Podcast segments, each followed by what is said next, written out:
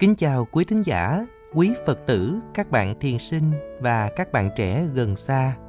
Kỳ này, Radio Tuổi Trẻ Góc Bình Yên xin gửi đến quý vị bài pháp thoại của Sư Ông Làng Mai, dạy về sự thực tập nương tựa hơi thở như là một sự thực tập nương tựa Tam Bảo.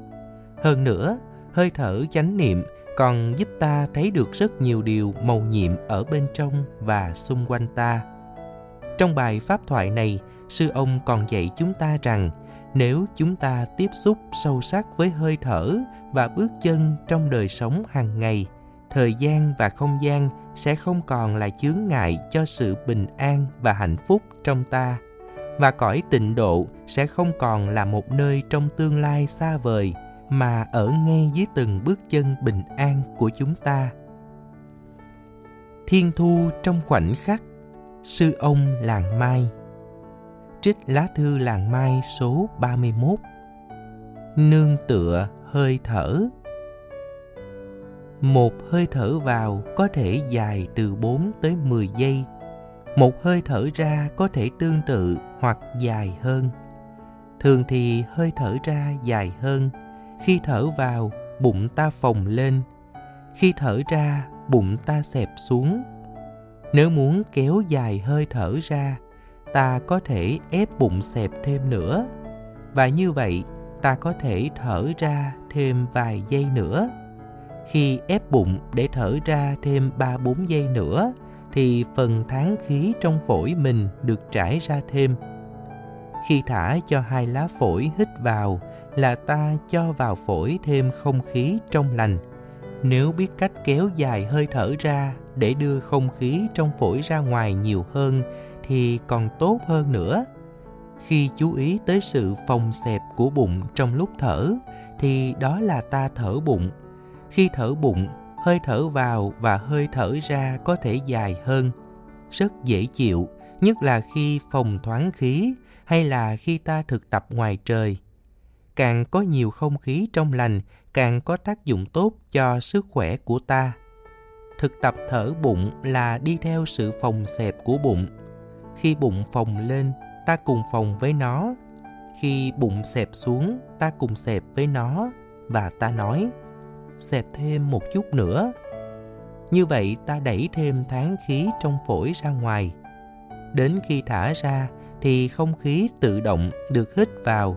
Nếu thấy dễ chịu trong khi thở vào, ta có thể cho không khí vào thêm 1 hoặc 2 giây nữa. Nhưng nên chú ý tới phần thở ra nhiều hơn. Thở ra thêm được vài 3 giây bao giờ cũng tốt cả. Ta có thể quay về nương tựa nơi hơi thở. Ta thường hay nói nương tựa vào Tam Bảo, ít khi nói nương tựa vào hơi thở hay vào bước chân. Nhưng nếu hơi thở có chánh niệm, nếu bước chân có chánh niệm, thì trong khi nương tựa vào hơi thở hay vào bước chân thì ta cũng nương tựa vào Tam Bảo. Vì bản chất của Tam Bảo là niệm, định và tuệ. Vậy nương vào hơi thở cũng chính là nương vào Tam Bảo. Nói nương vào hơi thở, tuy không dùng danh từ Tam Bảo, nhưng bản chất của Tam Bảo có mặt trong hơi thở của ta. Trong khi ngồi, trong khi đi, ta hãy thở như thế nào để có hạnh phúc và an lạc ngay trong khi thở vào và thở ra. Ta không cần đi tìm hạnh phúc ở nơi khác, lúc khác. Ta tìm hạnh phúc ngay trong hơi thở vào và hơi thở ra. Tịnh độ trong hơi thở. Tu tịnh độ ta cũng có thể làm như vậy. Đừng đi tìm tịnh độ ở một không gian hay một thời gian khác. Ta nên tìm tịnh độ ngay trong hơi thở vào và hơi thở ra của ta. Tìm được tịnh độ, có hạnh phúc ngay trong hơi thở vào và hơi thở ra là ta đã thành công. Ta không còn lo lắng cho tương lai nữa. Có tịnh độ rồi, có hạnh phúc rồi, tại sao ta phải nghĩ tới tương lai nữa? Thở vào, tôi ý thức là bụng tôi đang phồng lên. Thở ra, tôi ý thức là bụng tôi đang xẹp xuống. Thở ra, tôi xẹp cái bụng thêm một chút nữa để cho hơi thở ra của tôi đi ra thêm. Trong khi thở như vậy, ta sẽ có rất nhiều hạnh phúc. Thở vào, tôi tìm hạnh phúc ngay trong hơi thở vào của tôi. Tôi biết rằng nếu tôi không tìm được hạnh phúc ngay trong hơi thở vào, thì tôi sẽ không tìm được hạnh phúc ở một chỗ nào khác. Phải tự thách thức mình như vậy. Trong một bài pháp thoại trước, tôi có nói rằng tịnh độ là bây giờ hay là không bao giờ cả. The kingdom is now or never. Bây giờ là gì? Bây giờ là lúc ta đang thở vào. Ta phải tìm cho ra tịnh độ, phải tìm cho ra hạnh phúc trong hơi thở vào, phải tự thách đố mình. Hạnh phúc là bây giờ hay không bao giờ hết là khẩu hiệu của làng Mai. Happiness is now or never. Theo giáo lý của làng Mai thì ta chỉ có giây phút hiện tại thôi. The present moment is the only moment. Nếu trượt thì còn gì nữa? Ta nói ta có ước hẹn với sự sống, và cái ước hẹn đó được chỉ định là ở giây phút hiện tại, bây giờ và ở đây. Điều này cũng dễ hiểu thôi, tại vì sự sống chỉ có mặt trong giây phút hiện tại. Đánh mất giây phút hiện tại là đánh mất ước hẹn với sự sống, nên ta phải đúng hẹn. Thở vào chính là lúc để ta trở về với giây phút hiện tại, chính là lúc để ta tiếp xúc với sự sống. Hơi thở vào rất mầu nhiệm. Hơi thở vào chứa đựng niết bàn, chứa đựng tịnh độ, chứa đựng hạnh phúc và tự do. Chúng ta đừng nên đi tìm những thứ đó ở nơi khác và ở lúc khác.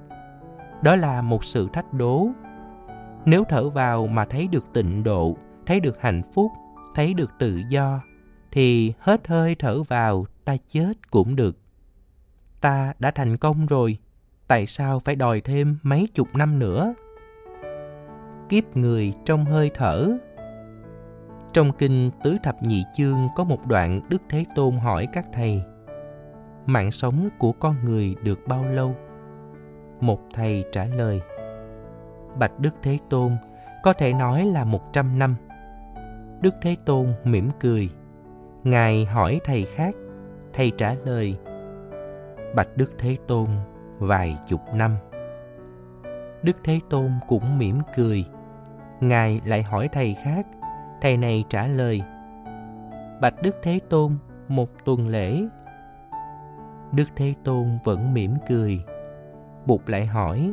Một thầy nữa trả lời: bạch Đức Thế Tôn, 1 ngày 1 đêm. Ngài cũng chỉ mỉm cười. Nhìn một thầy ngồi gần, Bụt hỏi. Thầy này trả lời: bạch Đức Thế Tôn, mạng sống của con người chỉ trong một hơi thở. Đức Thế Tôn gật đầu. Trong Quy Sơn Cảnh Sắc có câu: chuyển tức tức thị lai sanh, nghĩa là khi đổi một hơi thở vào thành một hơi thở ra là ta đã sanh ra đời khác rồi, tức là đời sống của ta bị giới hạn trong một hơi thở. Vậy thì phải làm sao để trong hơi thở vào ra ta có hạnh phúc, có an lạc và có sự thỏa mãn? Được vậy là ta thành công. Đây là một thách thức rất lớn. Nếu trong hơi thở vào mà không có hạnh phúc, thì sức mấy mà anh có hạnh phúc trong tương lai? Muốn có hạnh phúc, anh phải có một cái thấy rất sâu. Đó là cái thấy của Kinh Hoa Nghiêm. 1 giây phút chứa đựng cả thiên thu. Không những Đức Thế Tôn nói như vậy, mà chính những thi sĩ lớn cũng nói như vậy. Thiền sư Khánh Hỷ, Đức Tăng Thống của Phật giáo Đại Việt vào thế kỷ thứ 11 có nói: càn khôn tận thị mau đầu thượng, nhật nguyệt bao hàm giới tử trung. Nghĩa là tất cả trời đất có thể đặt gọn trên một sợi tóc, và cả mặt trời mặt trăng có thể nhét vào trong một hạt cải. Cái vô cùng lớn nằm trong cái vô cùng nhỏ, và cái thiên thu nằm trong cái khoảnh khắc. Nếu sống với cái thấy của Kinh Hoa Nghiêm, khi tiếp xúc với khoảnh khắc thì đồng thời ta cũng tiếp xúc với thiên thu. Ta không thiếu cái gì cả. Và như vậy, hơi thở vào là một sự thách thức đối với ta. Có hạnh phúc hay không là tùy ở hơi thở vào đó. Thực tập thiền đi cũng vậy. Mỗi bước chân là một thách thức. Ai cũng bước một bước, nhưng có người thì bước trong cõi tịnh độ, còn có người thì bước trong cõi trầm luân. Tùy theo cái thấy của ta mà thôi. Bước như thế nào để có thể đi vào tịnh độ, để có an lạc và hạnh phúc liền trong bước đó? Ta phải đầu tư hết con người của ta vào trong bước chân đó. Bước chân đó phải có niệm, có định và có tuệ. Ta biết một bước chân chứa đựng tất cả những bước chân. Đi được một bước thành công là tất cả những bước chân khác cũng thành công. Mà suốt cả 100 năm, có mấy ai đi được một bước như vậy? Đi được một bước như vậy rồi, thì ta cần gì 100 năm nữa? Thiên đường và địa ngục. Trong truyền thống Do Thái và Kitô giáo, quan niệm về thời gian và không gian khác với quan niệm về thời gian và không gian trong đạo Bụt.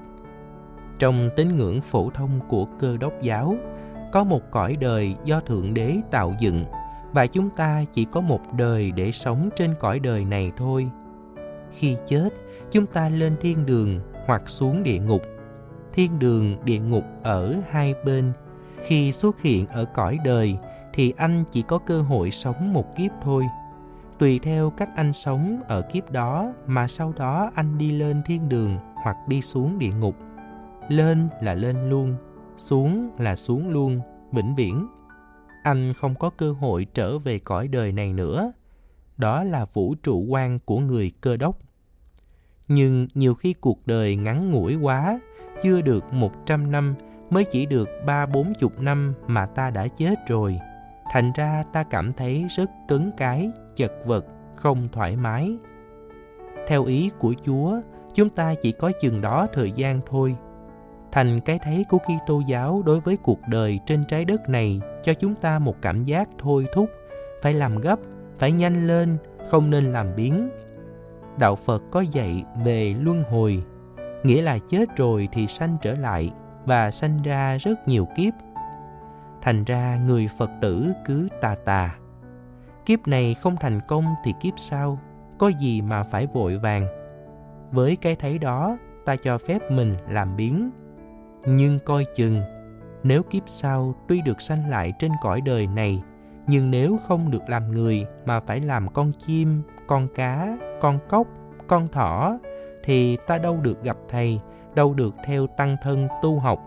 Vì vậy nên ta cũng phải cảnh giác, không thể nào làm biếng được đâu. Nhất thất nhân thân, vạn kiếp bất phục, nghĩa là một lần mất thân người, muôn kiếp khó trở lại. Đó cũng là tiếng chuông chánh niệm. Thành ra ta đừng coi thường. Tuy sẽ sinh lại rất nhiều lần, nhưng chắc gì anh được làm người trở lại. Vì vậy anh cần phải đề cao cảnh giác. Lá nuôi cây, cây nuôi lá. Thầy thị giả mới nhặt chiếc lá sồi này ở ngoài sân. Chiếc lá này sanh ra vào mùa xuân, và đến khoảng tháng 11 năm nay thì nó rụng. Nó tồn tại vào khoảng 8 tháng. Chúng ta người nào cũng có ngày sinh và ngày diệt. Chúng ta không khác gì chiếc lá. Chiếc lá này đã có cơ hội của nó rồi. 8 tháng của đời nó đã đi qua. Đứng về phương diện của người Phật tử, chúng ta thấy chiếc lá có thể bắt đầu trở lại được. Chúng ta cứ để chiếc lá này mục đi thành đất. Và cây có thể lấy chất liệu bổ dưỡng đó để làm ra những chiếc lá mới. Vậy thì chiếc lá này có thể luân hồi để thành những chiếc lá khác. Nhưng nó có thể không luân hồi thành một chiếc lá, mà luân hồi thành cành cây. Nó có thể không luân hồi vào cây này, mà luân hồi vào một cây khác.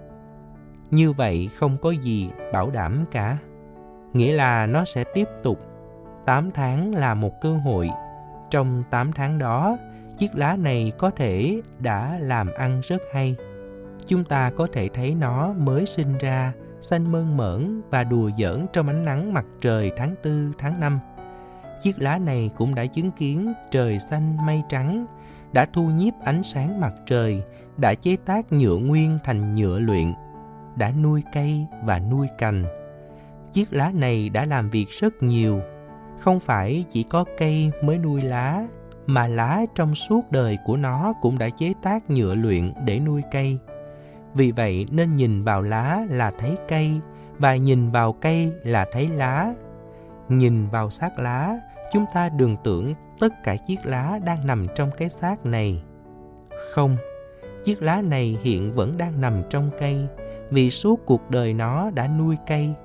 Mỗi ngày, chiếc lá này hấp thụ những chất khí trong không gian, hấp thụ ánh nắng của mặt trời, tinh luyện ra nhựa luyện để gửi trở lại nuôi cây, nuôi cành và nuôi rễ. Vì vậy, nói cuộc đời 8 tháng của chiếc lá nằm trong cái xác lá này là không đúng.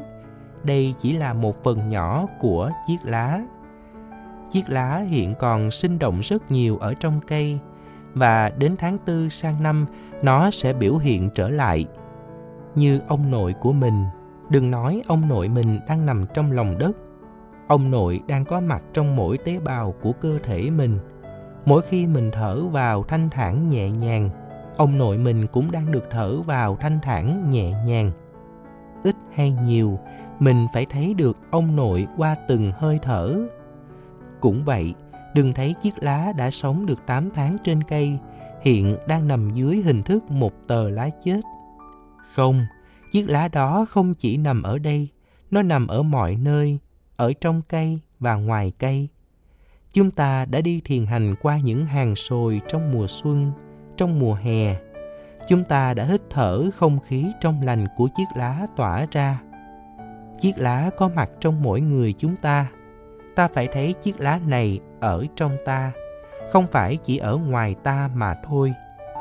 Quý vị đã tới làng Mai, quý vị đã hít thở và đã có những chiếc lá mùa xuân, mùa hè trong quý vị. Những chiếc lá đó đã chế tác dưỡng khí cho quý vị thở. Vì vậy nên chúng ta đừng dại dột, nghĩ chiếc lá chỉ nằm trong cái xác lá này. Chiếc lá có mặt trong cây, trong quý vị, và nó đang tiếp tục luân hồi. Tịnh độ trong ta bà. Quan niệm về thời gian trong đạo Phật rất khác với quan niệm về thời gian trong đạo Chúa. Trong tín ngưỡng bình dân của đạo Phật thì có cõi ta bà, nhưng ngoài cõi ta bà còn có những cõi khác nữa. Trong đạo Phật có Tam Thiên Đại Thiên Thế Giới. Trong kinh Bụt nói rằng, quý vị hãy nhìn sông Hằng xem, sông Hằng có biết bao nhiêu là cát. Giả dụ, mỗi hạt cát là một tam thiên đại thiên thế giới, và sự thật là có bao nhiêu cát thì có bấy nhiêu tam thiên đại thiên thế giới. Cái thấy của đạo Phật về vũ trụ so với cái thấy đạo Chúa lớn hơn nhiều. Trong Thánh Kinh, vũ trụ trước hết là trái đất này. Trái đất là sân khấu của lịch sử bắt đầu ở đó và chấm dứt tại đó. Ban đầu Thượng Đế tạo dựng ra với mục đích nào đó và con người phải vâng theo ý của Chúa thì mới thành công. Khoa học vẫn còn bị ảnh hưởng bởi quan niệm thời gian đó. Khoa học đã cố gắng đi tìm cái khởi thủy của vũ trụ và do đó mới có thuyết Big Bang. Nhưng trong đạo Phật thì không có khởi thủy, vô thủy và không có chung cuộc, vô chung. Trong đạo Phật có cõi ta bà, có những cõi trời và những cõi khổ đau. Có nhiều thứ địa ngục chứ không phải chỉ có một. Có địa ngục này dễ thở hơn địa ngục khác. Từ trái đất chúng ta lại sinh ra lại trong trái đất, và tùy nghiệp lành hay nghiệp dữ mà chúng ta được sinh lên cõi trời hay phải xuống địa ngục. Ở cõi trời cũng vô thường. Nếu thực tập năm giới một cách vững chãi, quý vị được sinh lên cõi thiên. Sau khi hưởng hết phước báu, quý vị trở xuống lại. Nếu quý vị làm ăn không đàng hoàng thì phải xuống địa ngục. Sau khi trả quả báo ở địa phương xong thì quý vị được lên trở lại, rất vui. Trong đạo Phật có nhiều cõi trời và nhiều loại địa ngục. Chúng ta thấy trong vũ trụ quan của đạo Phật, con người thoải mái hơn, đứng về phương diện không gian cũng như đứng về phương diện thời gian. không có giới hạn về không gian và thời gian, ta gọi là vô thủy vô chung. Theo kinh điển đạo Phật, trái đất này là nơi Đức Thích Ca chọn để làm Phật độ của Ngài. Đọc trong kinh điển, ta được biết một kiếp ở cõi Ta Bà chỉ bằng một ngày một đêm ở cõi tịnh độ của Bụt A-di-đà. Qua đó ta thấy quan niệm thời gian tương đối rất rõ ràng ở trong đạo Bụt. Cũng trong khoảng thời gian đó mà người này thấy rất dài và người kia thấy rất ngắn. Ví dụ khi ngồi thiền 45 phút, có người thấy thời gian dài quá, sao chưa có tiếng chuông? Có người thấy thở chưa đã, mà đã có tiếng chuông rồi. Tùy theo nhận thức của mỗi người mà thời gian 45 phút đó trở nên lâu hay mau, có phải vậy không?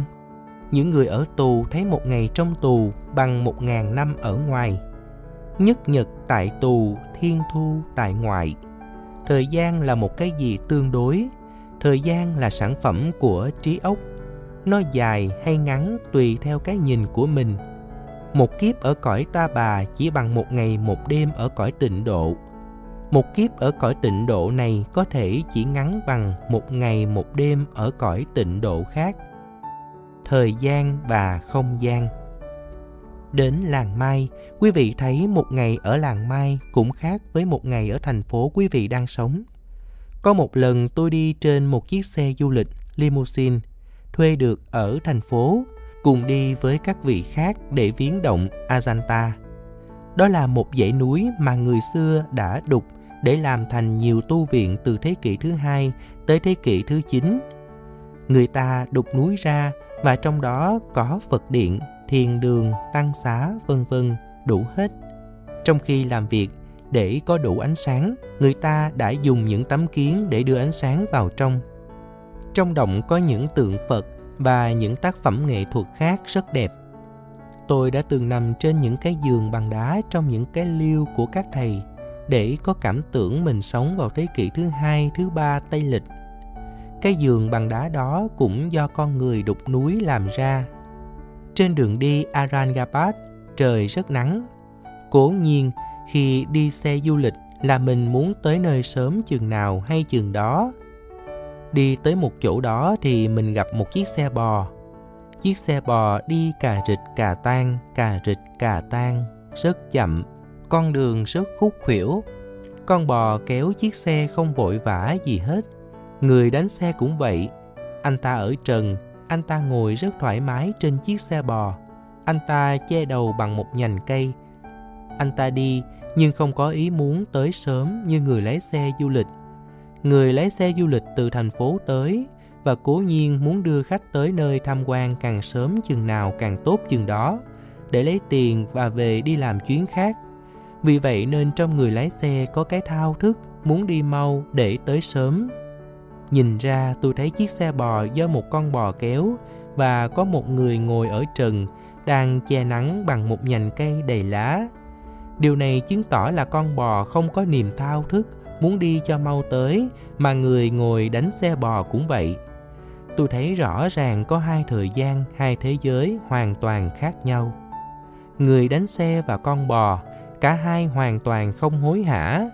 Trong khi đó, người lái xe du lịch rất hối hả muốn tới. Chúng ta thấy rất rõ hai hình ảnh đó đại diện cho hai cái thấy về thời gian. Thời gian khác thì không gian cũng khác. Người lái xe du lịch và anh nông dân đang ngồi trên chiếc xe bò. Hai người đang sống trong hai thế giới hoàn toàn khác nhau. Những ước mơ, những tính toán, không gian với thời gian hoàn toàn khác nhau. Và người này không muốn trở thành người kia không muốn trở thành người này. Ai hạnh phúc hơn ai? Chưa biết. Vũ trụ trong hạt bụi. Vòng tròn tượng trưng cho một thế giới hay một đơn vị thời gian. Thế giới đó nằm trong một thế giới khác lớn hơn, cũng như nước Pháp nằm trong Âu Châu. Âu Châu ôm lấy nước Pháp, nhưng Âu Châu nằm trên quả địa cầu. Quả địa cầu nằm trong Thái Dương hệ. Thái Dương hệ nằm trong dải ngân hà. Cái này ôm lấy cái khác, và cái khác được ôm lấy bằng cái khác nữa. Trong cái thấy của đạo Bụt, không những cái lớn ôm lấy cái nhỏ, mà cái nhỏ cũng ôm lấy cái lớn, như chiếc lá sồi này và cây sồi ngoài kia. Nếu quý vị nói chiếc lá này nằm ngoài cây sồi là không đúng. Chúng ta đã quán chiếu để thấy trong suốt 8 tháng trời chiếc lá đã làm việc. Nó đã cười, đã reo, đã đi qua bao nhiêu mưa nắng. Chiếc lá đã tinh chế biết bao nhiêu nhựa luyện để nuôi thân cây, nuôi những chiếc lá anh, lá chị, lá em. Và hiện giờ nó vẫn còn đang có mặt trong cây sồi ngoài kia. Nếu quý vị nghĩ nó chỉ có mặt trong cái xác lá này thôi là quý vị lầm. Cũng như quý vị tưởng ông nội của quý vị đang nằm trong lòng đất là quý vị lầm. Ông nội của quý vị đang nằm trong quý vị. Ông đang thở, đang mỉm cười với quý vị. Chiếc lá này đang chứa đựng cả cái cây. Quý vị đang chứa đựng tất cả tổ tiên huyết thống và tổ tiên tâm linh đều đang có mặt trong quý vị.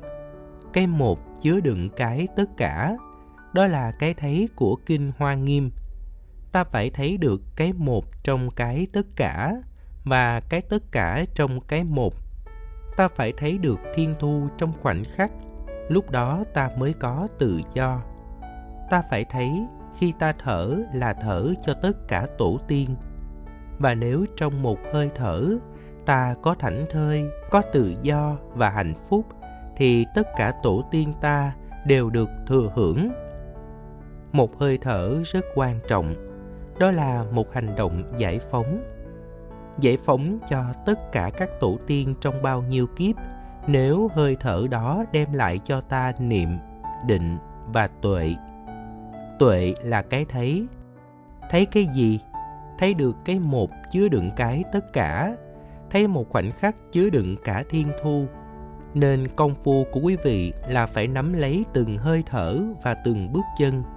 Quý vị phải thành công được trong hơi thở đó, trong bước chân đó, chứ đừng nói vô lượng kiếp, không cần đến vô lượng kiếp. Trong đạo Phật thường nói bản môn nằm trong tích môn. Nếu tiếp xúc được với một giây phút của tích môn cho thật sâu sắc là ta tiếp xúc được với bản môn. Nếu tiếp xúc được với cái khoảnh khắc cho sâu sắc là ta chạm được cái thiên thu ở trong đó rồi. Vậy thì vòng tròn nhỏ tượng trưng cho đơn vị không gian và thời gian nhỏ nhất được ôm lấy bởi vòng tròn lớn tượng trưng cho không gian và thời gian lớn hơn. Đó là một chiều. Chiều thứ hai tuy là đơn vị nhỏ nhất nhưng đồng thời nó cũng chứa đựng tất cả ở trong nó. Trong hạt bụi có vô số bụt, mỗi vị an trú chúng hội mình. Đức tin của con vẫn tràn đầy trong mỗi hạt bụi của Pháp giới. Khoa học bây giờ bắt đầu thấy được điều đó. Một hạt bụi chứa đựng tất cả những hạt bụi. Ý niệm về một, về nhiều, về lớn, về nhỏ bắt đầu tan biến.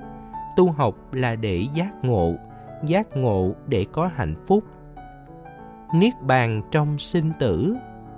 Có một lúc nào đó, tự nhiên chúng ta thấy mình đang đi trên con đường thời gian. Chúng ta thấy chúng ta tới từ vô thỉ. Trong đạo Phật không bao giờ có cái bắt đầu. Điểm bắt đầu của cái này là sự chấm dứt của cái khác. Bắt đầu của năm 2008 là sự chấm dứt của năm 2007. Vì vậy cho nên năm 2008 chỉ là sự tiếp nối của năm 2007 mà thôi. Thành ra cái chúng ta gọi là bắt đầu không phải là bắt đầu mà chỉ là sự tiếp nối. Sự bắt đầu của năm 2007 chẳng qua là sự chấm dứt của năm 2006. Vì vậy cho nên không có cái bắt đầu. Khoa học bây giờ nên đi theo chiều hướng đó để tiếp tục khám phá, chứ đi tìm cái bắt đầu là vẫn còn bị kẹt. Vì ý niệm bắt đầu là một sáng tạo phẩm của trí óc. Trong đạo Phật có vô minh, có luân hồi, nên người Phật tử tu là để chấm dứt luân hồi, đạt tới Niết Bàn. Ví dụ mình tu tới giao điểm A là chấm dứt được luân hồi. Luân hồi hình như có điểm chấm dứt. Chấm dứt luân hồi tức bắt đầu Niết Bàn. Niết Bàn hình như có điểm khởi đầu, và đó là ý niệm về đắc mà Tác Bà Đa Bộ sáng tạo. Đắc là cái gì mình chưa có mà bây giờ mình có, như danh từ đắc đạo. Từ vô thủy tới bây giờ chúng ta có sinh tử, samsara. Tới điểm A, chúng ta chứng Niết Bàn. Sinh tử chấm dứt ở A và Niết Bàn cũng bắt đầu từ A. Giống như là sinh tử không có bắt đầu nhưng lại có chung cuộc. Niết Bàn giống như là có bắt đầu nhưng lại không có chung cuộc. Nhìn thì thấy như vậy, trên quan điểm giải thoát, sinh tử từ vô thủy tới. Khi chúng ta đắc thì sinh tử chấm dứt. Niết Bàn là vô chung nhưng lại có điểm khởi thủy, là giao điểm đắc đạo A. Đó là một sản phẩm của thuyết nhất thiết hữu bộ, trong đó có ý niệm về đắc và thất. Hễ được Niết Bàn là mất sinh tử, đó là quan niệm lịch sử về vô thủy vô chung. Nhưng trong đạo Phật có những tông phái chủ trương Niết Bàn và sinh tử đều là những hoa đốm giữa hư không. Ví dụ có một người đấm mình một cái, tá hỏa tam tinh, tự nhiên mình thấy 36 ngọn đèn. 36 ngọn đèn đó có thiệt hay là sản phẩm của một cú đấm? Trong kinh có nói Niết Bàn hay sinh tử đều là sản phẩm của cú đấm. Niết Bàn sinh tử thị không hoa. Niết Bàn và sinh tử đều là những tạo tác của tâm ý mà thôi. Có vị thiền sinh hỏi: "Bạch Thầy, con đi tìm Niết Bàn ở đâu?" Thiền sư nói: "Con đi tìm Niết Bàn ngay trong sinh tử chứ còn ở đâu nữa." Trong sinh tử có Niết Bàn, đó là cái thấy bất nhị. Thời gian 45 phút quý vị ngồi thiền cũng vậy. Có người nói sao 45 phút lâu quá vậy? Có người nói sao mới ngồi xuống là hết giờ liền? 45 phút đó lâu hay mau là tạo tác của tâm ý quý vị, là tùy quý vị có pháp lạc hay không trong khi ngồi thiền. Niết Bàn sinh tử chẳng qua là những ý niệm, cho nên mới có danh từ chân như. Chân như là nó như vậy. Chúng ta có thể diễn tả thực tại là Niết Bàn hay là sinh tử cũng được, rất mầu nhiệm. Vì vậy cho nên, quan niệm về thời gian và không gian trong đạo Phật hoàn toàn khác so với trong lịch sử. Sinh ra trong truyền thống Phật giáo, quý vị được thừa hưởng quan niệm về không gian và thời gian rất đặc biệt. Nó thênh thang, không có ngằn mé. Quý vị sẽ có rất nhiều tự do nếu quý vị muốn. Cái đó gọi là đại dụng. Khi có cái thấy đó rồi thì muốn cái gì là được cái đó.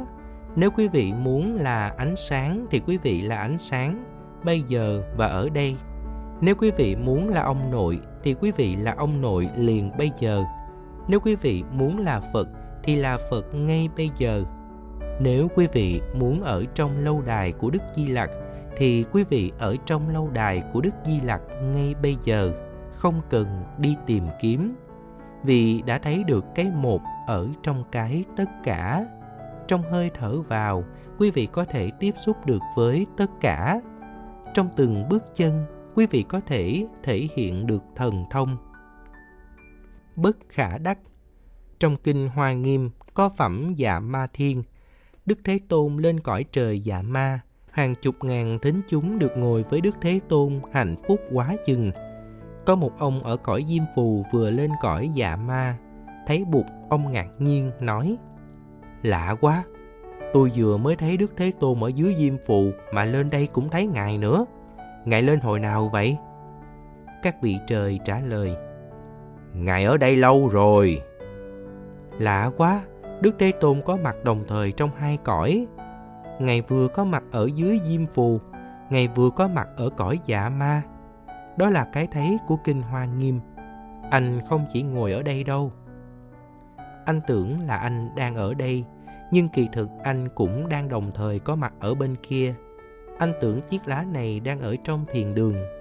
Không đúng, chiếc lá này đang ở trong cây, trong chúng ta, tại vì chúng ta đã hít dưỡng khí của nó thải ra. Chiếc lá này đang ở trong không gian vô cùng và thời gian vô tận. Anh đi tìm chiếc lá này không được đâu. Sức mấy mà anh nắm bắt được chiếc lá này, bất khả đắc. Sức mấy mà anh nắm bắt được Bụt, nắm bắt được chính anh là bất khả đắc. Đó là cái thấy của Kinh Hoa Nghiêm. Nhìn cho kỹ, Niết Bàn không phải bắt đầu từ giao điểm A. Nhìn cho kỹ, sinh tử không phải chấm dứt tại giao điểm A. Niết bàn chính là sinh tử chính là niết bàn. Vì vậy cho nên chỉ có một dòng chảy từ vô thủy tới vô chung gọi là chân như. Anh gọi nó là niết bàn cũng không được, sinh tử cũng không được.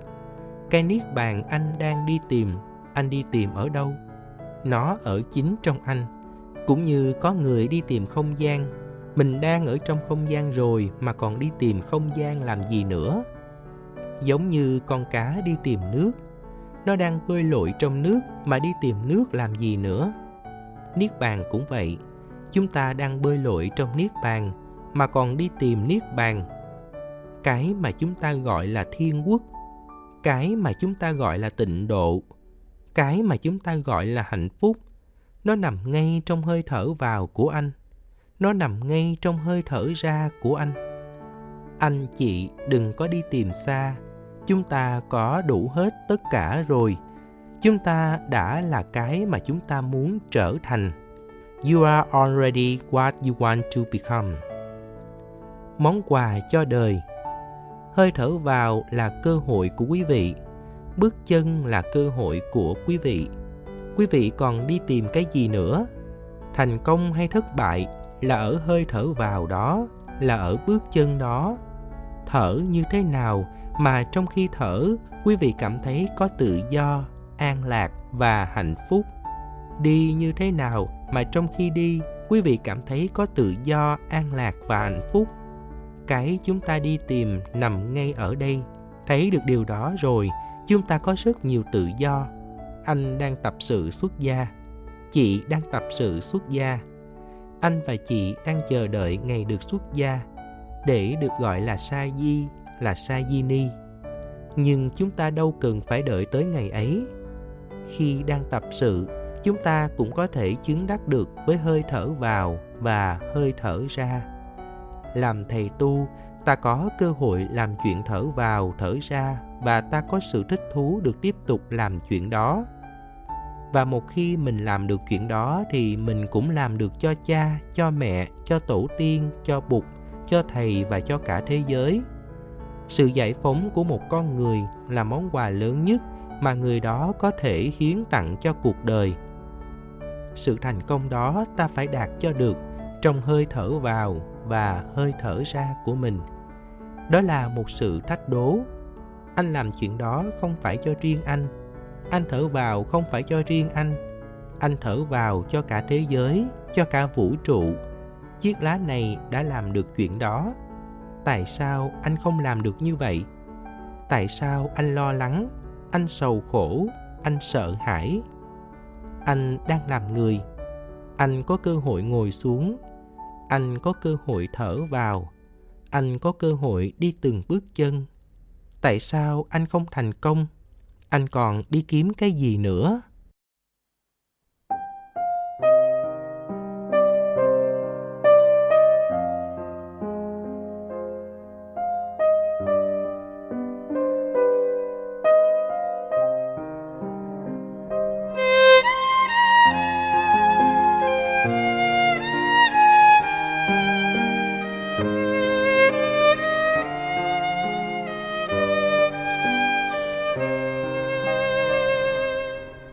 Châu báu chất đầy thế giới, tôi đem tặng bạn sáng nay. Một vốc kim cương sáng chói, long lanh suốt cả đêm ngày.